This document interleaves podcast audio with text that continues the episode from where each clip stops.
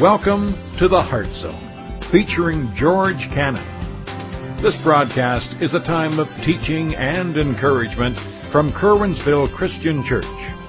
For more information, we invite you to visit us on the web at www.curwensvillechristian.org. And now for a message from the Heart Zone. Here's George Cannon. We have been going through a series that I've entitled Lust, Lies, and Liberation.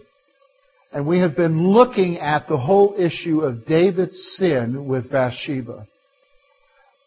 And so David, when he's confronted with the reality of his sin and what God is going to do because of his sin and the punishment that he says, he says this in 2 Samuel chapter 12, he makes this statement, and we can almost kind of miss what he's saying because we hear it so often today. He said, I have sinned against the Lord.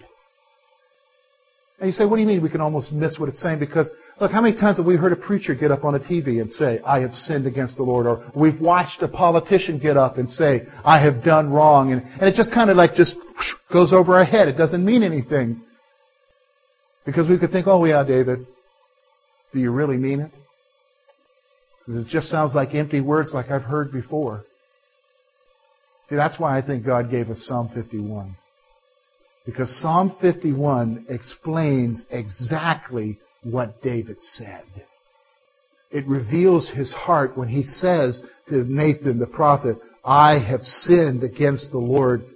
It really shows you what David is thinking because Psalm 51 is an expression of that confession. It's David coming clean. You know what it is to come clean, right? Maybe you've told somebody, you need to come clean with me. Usually when we say that kind of thing, we want them to what? Tell the truth. We don't want to hear any, any excuses. We, we want them to come clean. Just tell us what they did. My friends, Psalm 51 is David coming clean about himself, about his sin.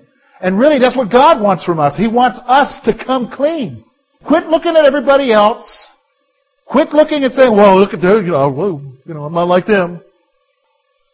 No, but you're pretty wretched yourself. Nobody has a right to stand before God except Jesus. And so let's notice what he says. We're going to start Psalm 51. Let's start with the introduction. This is part of the scripture. It says, To the chief musician, a psalm of David when Nathan the prophet went to him after he had gone in to Bathsheba. Notice what it says. Have mercy on me, O God, according to your loving kindness, according to the multitude of your tender mercies. Blot out my transgressions. Wash me thoroughly from my iniquity and cleanse me from my sin. For I acknowledge my transgressions and my sin is always before me. Against you, you only have I sinned and done this evil in your sight that you may be found just when you speak and blameless when you judge. Behold, I was brought forth in iniquity, and in sin my mother conceived me. Behold, you desire truth in the inward parts, and in the hidden part you will make me know wisdom. Purge me with hyssop, and I shall be clean. Wash me, and I shall be whiter than snow. Make me hear joy and gladness, that the bones you have broken may rejoice. Hide your face from my sins, and blot out all my iniquities. We're just going to focus on the first nine verses today. Next week we'll look at the second half of Psalm 51. But what I want you to see here from this, we're going to see the whole issue about how you and I can come clean with God about the stuff in our lives. Let me ask you a question. How many of you are happy with your Christian life right now the way it is? How many? You're happy. You sense God's power in your life. You see God answering prayers all the time. How many? We're not happy, are we? We're not seeing God answer the prayers. Does that mean His promises are not right? Because He said He would. We're not sensing His work in our lives anymore. And can I tell you, the reason why it's not happening is not because of the other guy that we keep comparing ourselves to. It's because we're not where we should be. And we've been making excuses for stuff in our lives. And reality is, is that we need to come clean with God. We need to express to Him the reality of where we are really at. And that we're not where we should be. And so when we look at this psalm, and especially when we look at these first nine verses and this whole issue of coming clean, we're going to see, first of all, a plea on David's part. He's going to plead with God. He's going to plead with God. We're also going to see his confession. He's going to make a confession here about who he is and what he's done. And then he's going to make a request. He's going to ask God to do some certain things in his life. And my friends, you and I need to grasp a hold of what it means to come clean with him. Because my friends, don't deceive yourself. You say, what do you mean, George? Don't deceive yourself into thinking that He's just turning a blind eye to the junk in your life. See, that's our perception of God. We have this perception of God that He just turns a blind eye to the junk in our lives because He's not. And that's the attitude that David realized. And that's where that psalm came out of, is the recognition that God is not happy. So I want you to notice with me the plea. Look with me at verse 1 and 2. Have mercy on me, O God, according to your loving kindness, according to the multitude of your tender mercies. Blot out my transgressions. Wash me thoroughly from my iniquity. Cleanse me from my sin. The first thing I want you to notice here is that he appealed to the very nature of God. I want you to notice what he's doing here. Notice the first thing that comes out of his mouth as he's writing this psalm. Have mercy! He knows that God is angry with him. He knows that God is going to deal with him. My friends, look at what Nathan told him. If you remember back to last week, Nathan told him, David, the sword is never going to depart from your life. Someone is even going to take your wives from you and do the same thing you did with them, but out in the open for all to see. David, you're going to have misery and suffering because of the stuff that you have done. David, I'm going to make an example of you because the nations around you are blaspheming me because of your actions. Therefore, the child will die. I mean, that's God in His anger. Let me ask you something. Do you think He's going to act any different to you than He would to the man who's called the man after God's own heart? David recognizes that and the first thing that comes out of his mouth is, mercy! God have mercy on me! But listen, the reason why he can do that is because he's pleading with God, not based upon him, because David recognizes, man, I have no basis to plead with God about me. He focuses on the character of God. Look at the three things that he focuses on there. Notice what it says. Have mercy on me, O God, according to your loving kindness. So he's focusing on the loving kindness of God. Notice something. Look again what it says. According to the multitude of your tender mercies. And the third thing is just a simple thing, mercy. That's all reflective of who God is there. He is focusing on the fact of God's character that even though God may be angry with him, he knows that God is a merciful God. God is a God who will extend grace and mercy and forgiveness. He knows that. So he's pleading with God based on his character. Based on his character. And notice what he's asking him to do. He pleaded with God for God's total forgiveness. Notice there's several things he's asking here that reflect the, the forgiveness of God. Look at what it says. Blot out my transgressions, verse 1. Wash me thoroughly from my iniquity and cleanse me from my sin. Blot out here means to open a record book and to remove a transgression or a debt. I was the time when I used to buy, I bought a brand new truck and I took forever to pay it off and learned my lesson real quick about going into debt. But I remember when I finally paid it off, they sent me back the lien in the mail. And now said, that truck is yours, George. And that's sort of like what we're talking about here. They, they took my name off their books. And the debt that I owed them. And that's what David is saying here. God, remove my debt to you off of your books. Blot out my transgression. That's the first aspect of forgiveness. Notice what else he says there. He says, and wash me thoroughly from my iniquity. Here, washing is compared to the like washing clothing. So Lord, I'm dirty. The sin in my life has dirtied my life. I'm disgusting before you, God. Wash me, cleanse me from my iniquity. And then finally, the third thing there is cleanse.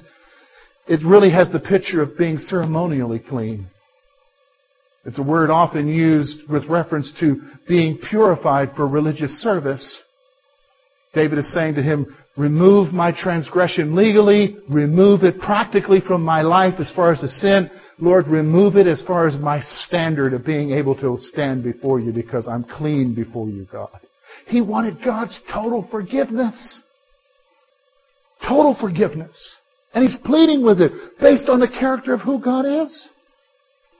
Listen, some of you, you've gotten so used to the stuff in your life. You've made excuses for it. You've compared yourself to others. Said, I'm not like them. And yeah, you aren't like them. But you still got the stuff in your lives. And can I, can I fill you in? Somebody's comparing them to you. You're looking at them and saying, boy, I'm glad I'm not like them. But what you need to realize is somebody saying, boy, I'm glad I'm not like them. Meaning you. Because they see it in your lives. You may have blinded yourself to it. And there you are, and you've made excuses for it, and you've grown accustomed to it, but there's just that sense of dirtiness. And there's a reason why, because you aren't right. And there is a reason why, because you are dirty, and you need to be cleaned.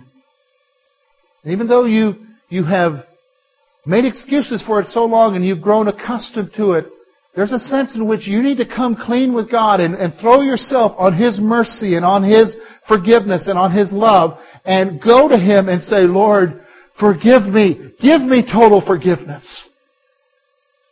So I want you to notice now the confession.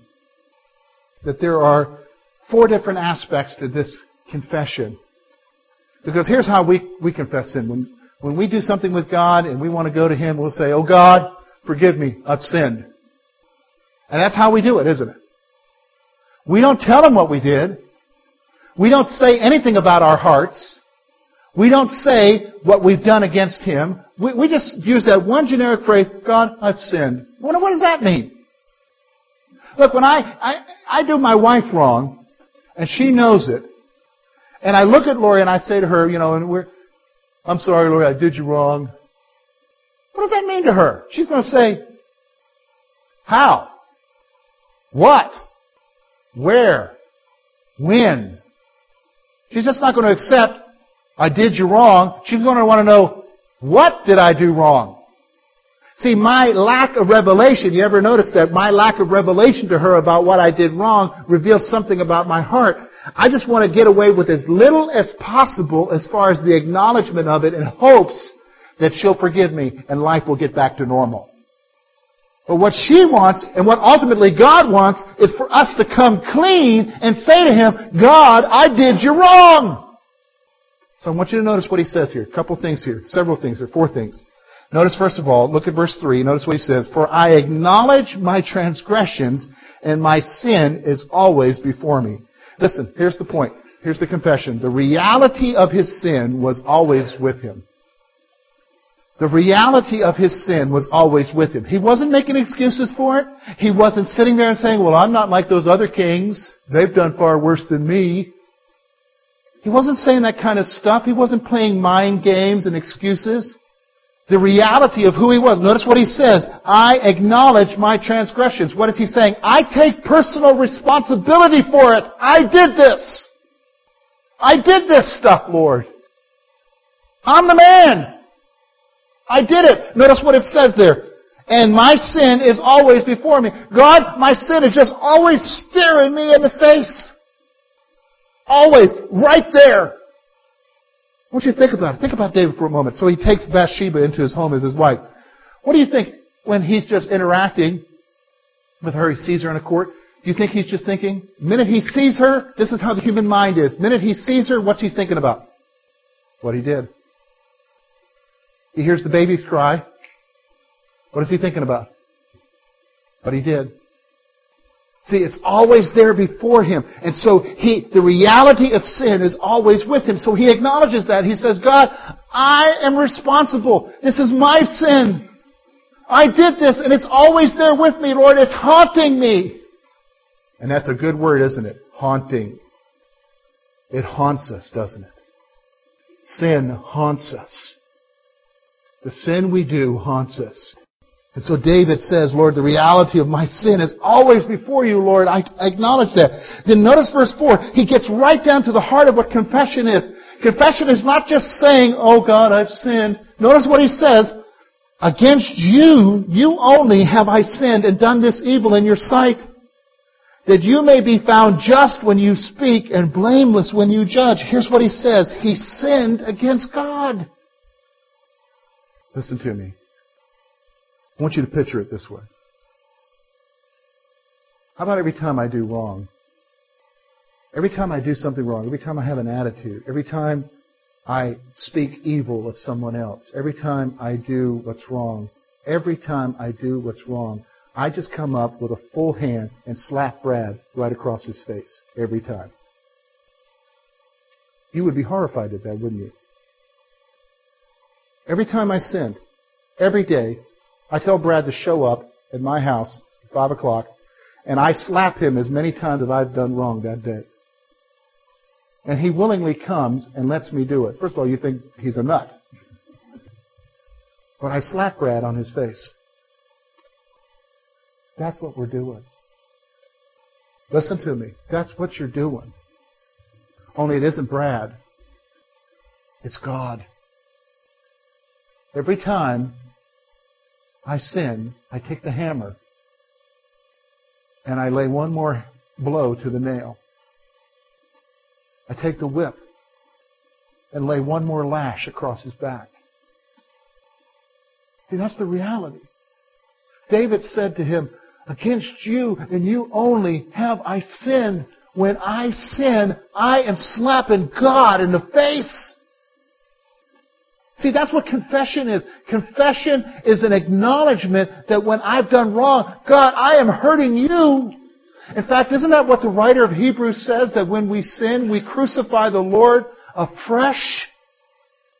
See, do you see how far we've gone in our thinking that we just have made excuses for the stuff in our lives?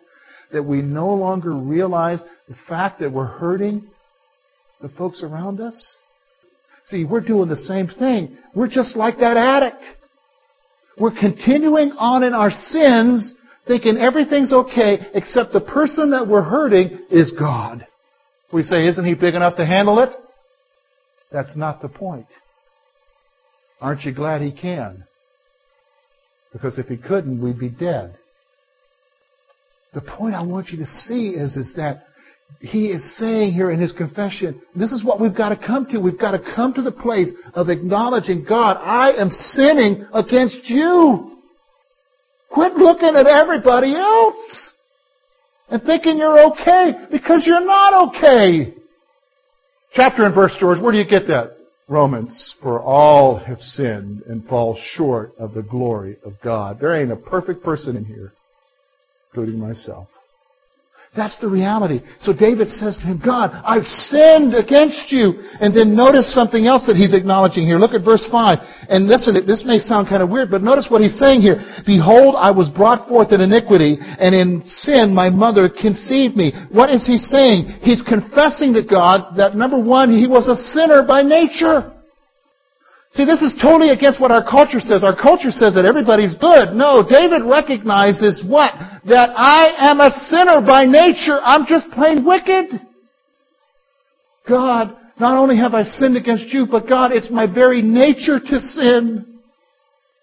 Listen, to you who compare yourself to others, let me just remind you of something.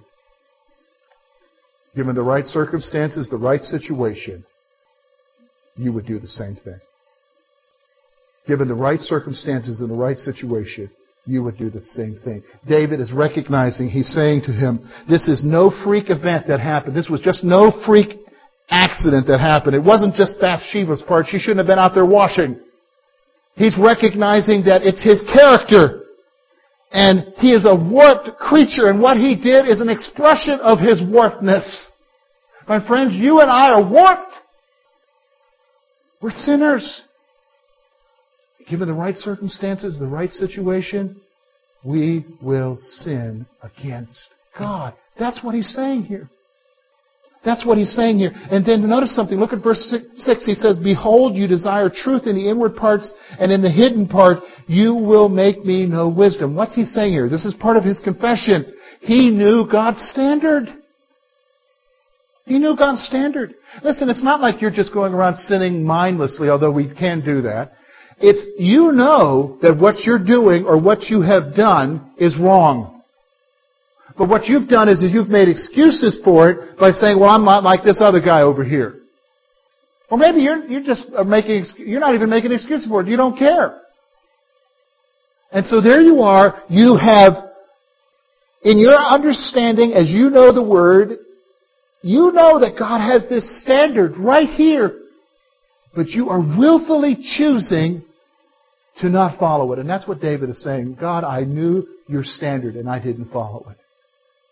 I knew it, but I'm just doing my own thing. See, that's what confession is. Do you understand what I'm saying? See the four parts of confession? The four parts of confession are right there. Number one, taking personal responsibility for what you've done. Number two, recognizing that you have sinned against God. Number three, recognizing that it's your very nature to sin and that you will do it probably again. And number three is, is that you know His standards, but you can't keep them. That's confession. So he makes that confession to God and then he goes to God we see it in verses 7 through 9 now. And he makes a request. He goes to God and he makes this request. Notice with me what he says. Verse 7. Purge me with hyssop, and I shall be clean. Wash me, and I shall be whiter than snow. Make me hear joy and gladness, that the bones you have broken may rejoice. Hide your face from my sins and blot out my iniquities. Here's what he's asking. First of all, he wants to be cleansed from his sin. Again, hyssop there was something that was used ceremonially. He wants to be ceremonially clean before God. He wants to be able to stand before God and not worry about the junk that's in his life. Listen, that's why you're not praying right now. That's why you're struggling in your prayer lives. Let me just explain that to you. What do you mean, George? If I do Brad wrong, and I know that I've done Brad wrong, I'm going to do everything I can to avoid Brad. Ever notice that? I will avoid Brad. In fact, but let's just say I just happen to meet Brad. We're at Walmart. I can't look Brad in the eye. I'm always, yeah, hey Brad, how you doing? Oh yeah, the weather's great out there. But I never look him in the eye. Why? Because the guilt is there. Brad's thinking, boy, you're awfully weird today, George. What's the matter with you? Because he doesn't know that I've done him wrong. I know I've done it wrong. And so I try to end that conversation as soon as possible, and I'm out of there. I may have went in there for a whole list of groceries, but I leave my list and go and leave. Come back later when I know that he's not there because I don't want to bump into him again. Why? Because the guilt. The guilt.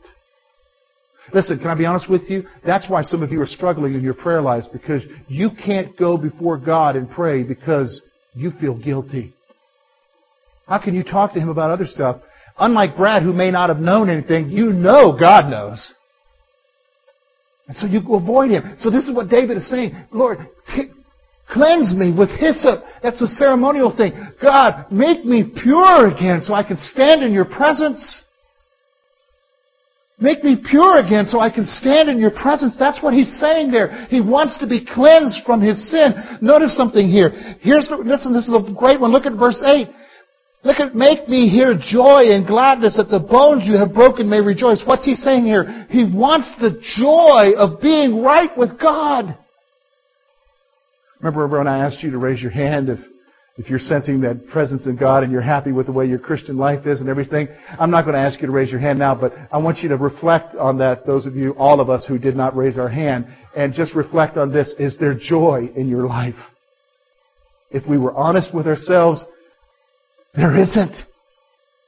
And the reason why there's no joy in our life, the no joy that comes from God in our lives, a sustaining joy, A fulfilling joy, as John would say in 1 John chapter 1. The reason why is because we're not right with Him. And so David is saying to Him, Lord, not just make me clean so I can stand before you. God, bring back the joy in my life. Listen, some of you have made excuses for so long you don't even remember what that joy is like. You don't even remember what that joy is like, and it's the joy of being right with God. That's what he's asking for. That's his request. And then finally, look at verse 9 there. He says this, hide your face from my sins and blot out all my iniquities. What's he saying there? He says he wants his record cleared. You and I understand that today in the legal world, if you have a crime, it stays on your record. And when you apply somewhere, maybe it's a sensitive job or something, they go and look through your record. And if it's not cleared, there it is. And it may hinder you from getting that job. My friends, there's an ultimate record book. And David is saying, Lord, blot out my transgressions. Hide your face from my sins. Lord, clear the books of my sin. What am I saying? It's time to come clean with God. It's time to come clean with God. It's time for you to get alone. Go out to the hunting camp get up early in the morning or stay up late at night, be in your room alone, and say to Him, I'm the man. I've sinned against you, God. Forgive me. I need your total forgiveness, Lord. It's time to come clean. Listen, my friends, you know, uh, everybody here didn't raise their hand when they said that they're not happy with their Christian life, that their life is not seeing fully. I mean, can I be honest with you? Do you want to stay that way forever?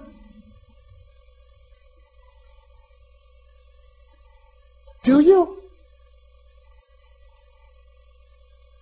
Isn't there at least a bit of you that says, man, I would love to see His hand in my life daily, to sense the presence of God every day, to know that He is there, to see the wonderful things He has to show me, to know that when I pray, His presence is right. Isn't, does nobody here desire that?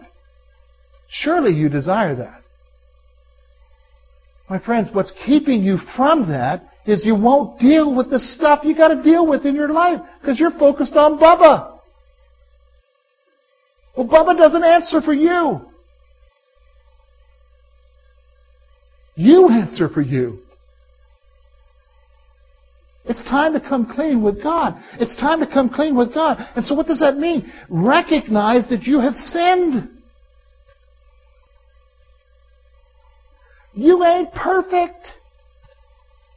Thank you for being with us this morning. And we trust that today's message has been both challenging and an encouragement to your heart.